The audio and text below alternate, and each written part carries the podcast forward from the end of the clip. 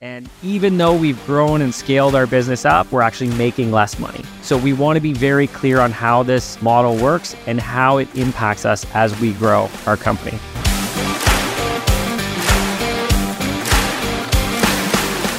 Hey, everybody, Bob Govro here. Uh, super excited to welcome you to the Wealthy Entrepreneur Podcast. Ultimately, our goal here is to empower business owners just like you to grow, scale, and ultimately change the world with the great things that you do. Now, I'm really excited today to talk about something that is one of my favorite topics, and that is what a business financial model is. And before you turn it off and go, Bob, that sounds really boring today, I will make it exciting. Trust me, because it leads to you making more money. And when you make more money, you can have a greater impact in your life, in your business. And that ultimately, you know, whether it's making money or it's making impact, one of those two are really a primary focus for us. Uh, but it all starts with focusing on driving profits. More profits mean more impact. So let's talk about the financial model. Now, before I actually get into the details, I want to just share with you that so many of our clients, at least at the beginning of their journey, have struggled with understanding what their financial model actually means. And why is this impacting to you? Well, if you don't understand how the financial model works, you likely aren't pricing properly. You're likely inefficient in delivering either your service or your product. Your gross profit margin is probably really low, and you're probably making less money than you should be in your business. And in order to change that, you have to have a good understanding of how all of these components come together. And what I'm going to do is I'm going to share with you how this works. And then I'm going to share with you a case study of a client of mine that I've been working with over the last couple years and how understanding the financial model has transformed their business so that they're now making upwards of a million dollars a year. So let me jump right into this. Financial model. It has three main components to it. It also drives a lot of financial optics. Uh, there's lots of measurables that come from this, but the financial model has three main criteria. Okay. The very first one is something that we can all relate to, and that is revenue. So, revenue is price times quantity. So whether it's a service, it's the price of a service times the amount of times we're delivering that service equals revenue. Or if it's a product, it's price times the quantity of that product equals revenue. Both of those are essentially cash that is being generated that should be collected at some point in our business. Now, I'm going to do a quick side note here that revenue doesn't always equal cash flow. And this is where sometimes businesses get into a little bit of trouble. And that's thinking that revenue is just driving profits and profits are going to be great. We're going to have lots of money in our bank account. But if revenue is not actually collecting cash, so if you're delivering a product or service and collecting the money down the road, you're having accounts receivable set up, your revenue and your cash flow will not equal each other. In fact, your revenue might be driving a great profit, but you might be running out of cash in your business. So you need to be aware that there's a few different components to this, right? So revenue doesn't equal cash flow, although in many instances it can. In fact, we want to actually have more cash flow than revenue. Uh, that'll be for a different day. But component number one of the financial model is revenue. So price times quantity. The second component of the financial model, and this is where it starts to get a little bit more what you're talking about there, Bob, but stay with me. We're going to walk through it from beginning to end, okay? So, the second component of this financial model is the costs associated with delivering revenue. So, normally you've heard cost of goods sold, direct costs, variable costs, costs of delivery, anything, any costs specifically incurred that relate to driving that revenue. And I'll share with you why it's important in a minute that we understand this and we differentiate it. But in essence, if you think of buying a product, for example, let's use uh, a computer. So we're buying materials, we're buying processors, we're buying screens, we're buying the physical aluminum uh, that goes into uh, building it. We've got a keyboard. All of those components are considered either raw materials or they're considered purchases. Those are costs that are incurred to sell one computer. If we sell two computers, we need double the raw materials. So, in this particular example, as we sell more computers, we're going to equally have to buy more and more supplies. So, if we sell three computers, we're going to have to buy the products, materials related to building three. We also have labor. So the labor to put all these things together. So if we have one computer, we have labor at one quantity. If we have three computers, we've got more labor because they've got to pull three together. You can see how this is starting to work. There's freight likely included in getting access to all of these products or in delivering this final computer to our clients. That's a cost of delivery. Uh, there might be fuel costs. There could be lead generation costs. So for every computer that we sell, we likely know what our cost of acquisition is for a new customer. So any of those direct marketing costs are considered costs of delivery. Uh, if you actually have to drive in a vehicle to deliver this computer to your end user, then you've got vehicle expenses that are in there that are being incurred to drive back and forth for deliveries. As you can see, and this is just an example with a computer, there's a lot that goes into actually building this. But what we really want to get down to is how much profit we're making on every unit of sale. So, again, this is a product based business, but we could also have a service based business.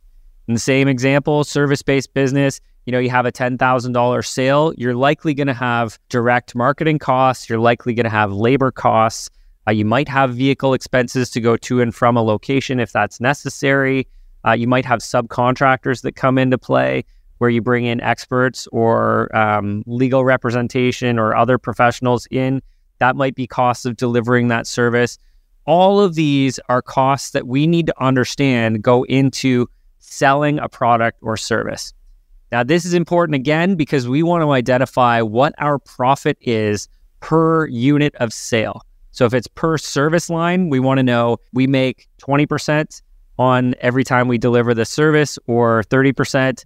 And if it's on a product side, we want to know the per unit sort of profit amount. So if it's $100, if it's $500, and we also want to know our profit margin on that. Is it 30%? Is it 40%? This becomes so important as we go from a company that's, you know, $250,000 in revenue, right? We're a service-based business for $250,000 in revenue. It's grown up to that. It then we get to a scaling component where we want to go from 250 up to a million.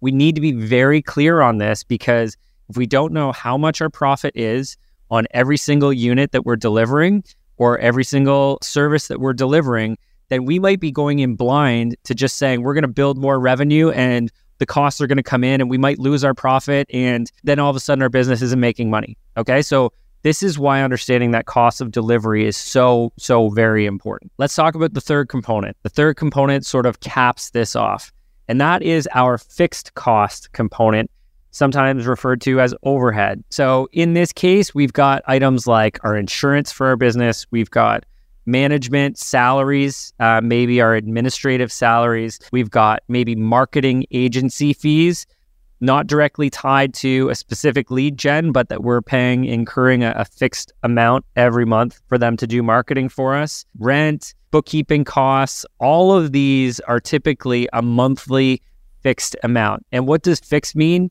Well, it means if I sell 10 units or 15 units, the cost of those aren't going up. If I sell 15 units, my insurance isn't going up. My rent isn't going up. I don't need a bigger facility because I sold a few more units. Okay. Now, we might get to a point where we need a bigger facility because we're just doing so much more, but it's not directly tied to incurring extra costs when we sell more revenue. Okay. It might just incrementally happen. So, again, now we've got the picture.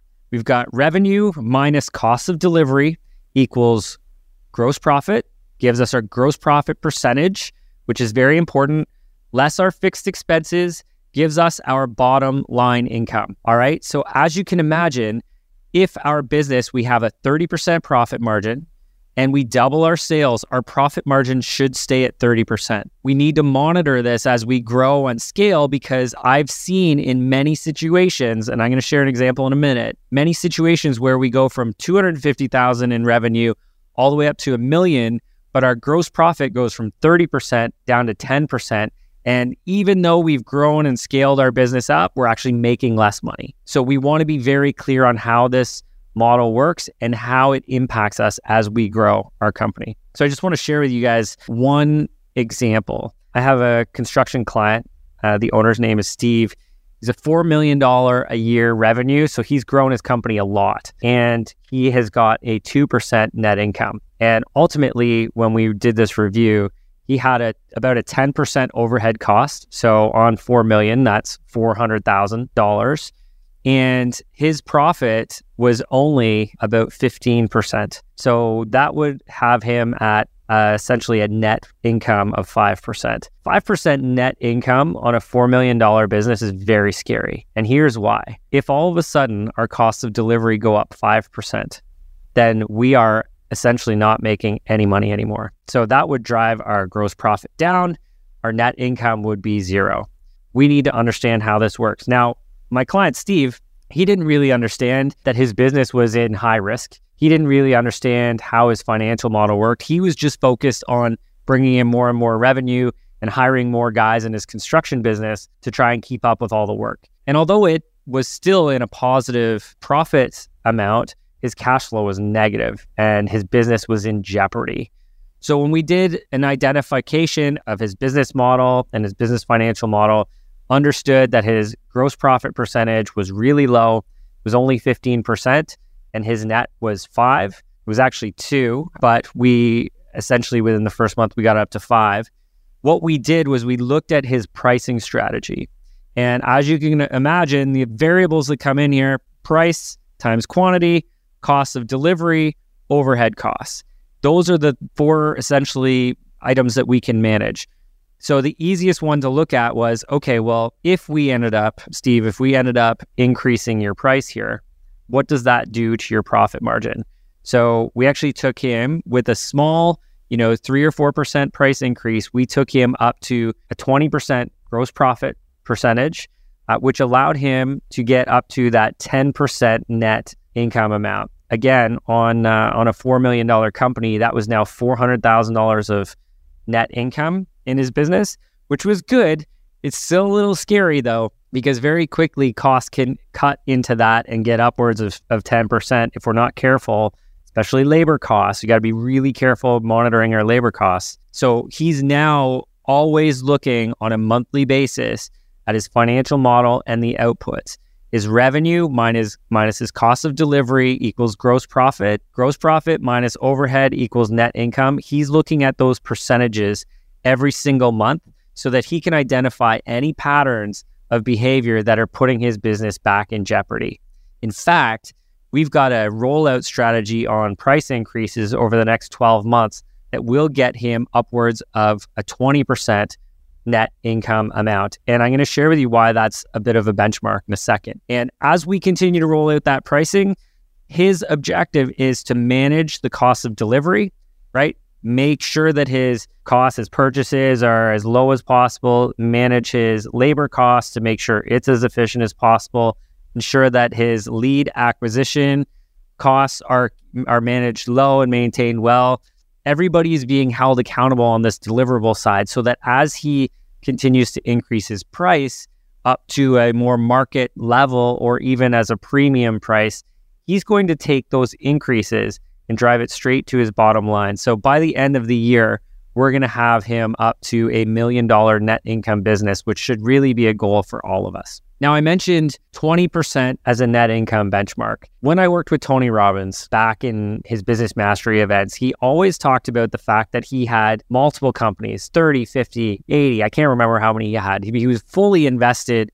in a lot of businesses, but really the one that he was actively involved in was his speaking engagements. Obviously, it required him. So, all of these other businesses that he was actively involved in, Tony would say, okay, well, because I'm not actively involved and I'm not in the day to day, what I do is I look at my financial uh, performance every single month. Again, understanding how this financial model works. And if the company was greater than 20% net income, and he could see a few of the other metrics, like the revenue was slightly going up, the costs were being maintained, as long as it was at 20% net income, as an investor, he felt that was a strong enough performance and he would carry on to reviewing the next company. So 20% is a nice little benchmark to say we should, in our business, be getting at least a 20% return on all of our efforts because we have more risk as a business owner. You know, this isn't a 3% return market. We can get that in a GIC from the bank. We can give that to them and they'll give us that piddly little return. This is not what we should be generating from our business.